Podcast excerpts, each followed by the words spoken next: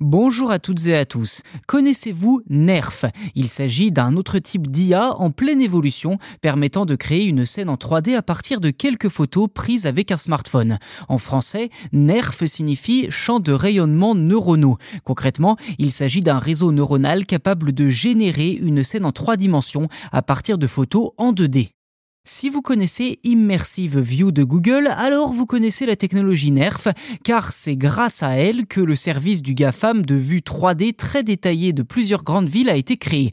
Et pas besoin de matériel de pointe pour l'utiliser. Aujourd'hui, il faut simplement prendre quelques photos avec son smartphone ou un drone hein, sous différents angles, ou bien tourner une courte vidéo. Ensuite, le système NERF génère la scène en 3D. On peut ensuite déplacer la caméra dans la scène, comme dans un jeu vidéo, insérer des objets en 3D dans une autre scène ou encore changer l'arrière-plan.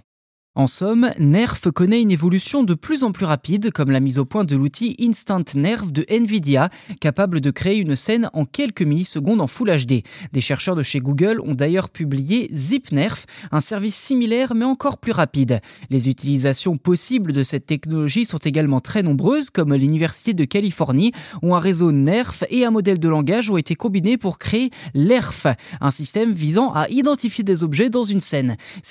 Imaginent désormais pouvoir combiner leur invention avec ChatGPT pour repousser les limites du chatbot d'OpenAI. De son côté, une équipe de japonais travaille sur le rendu d'une scène en temps réel avec le moteur de jeu Unreal Engine pour incruster du décor toujours plus réel dans les jeux. À Singapour, une autre team a également réussi à créer une IA baptisée Osnerf, capable de transformer une vidéo afin qu'elle puisse être regardée sous n'importe quel angle, plutôt que d'être limitée à des scènes statiques.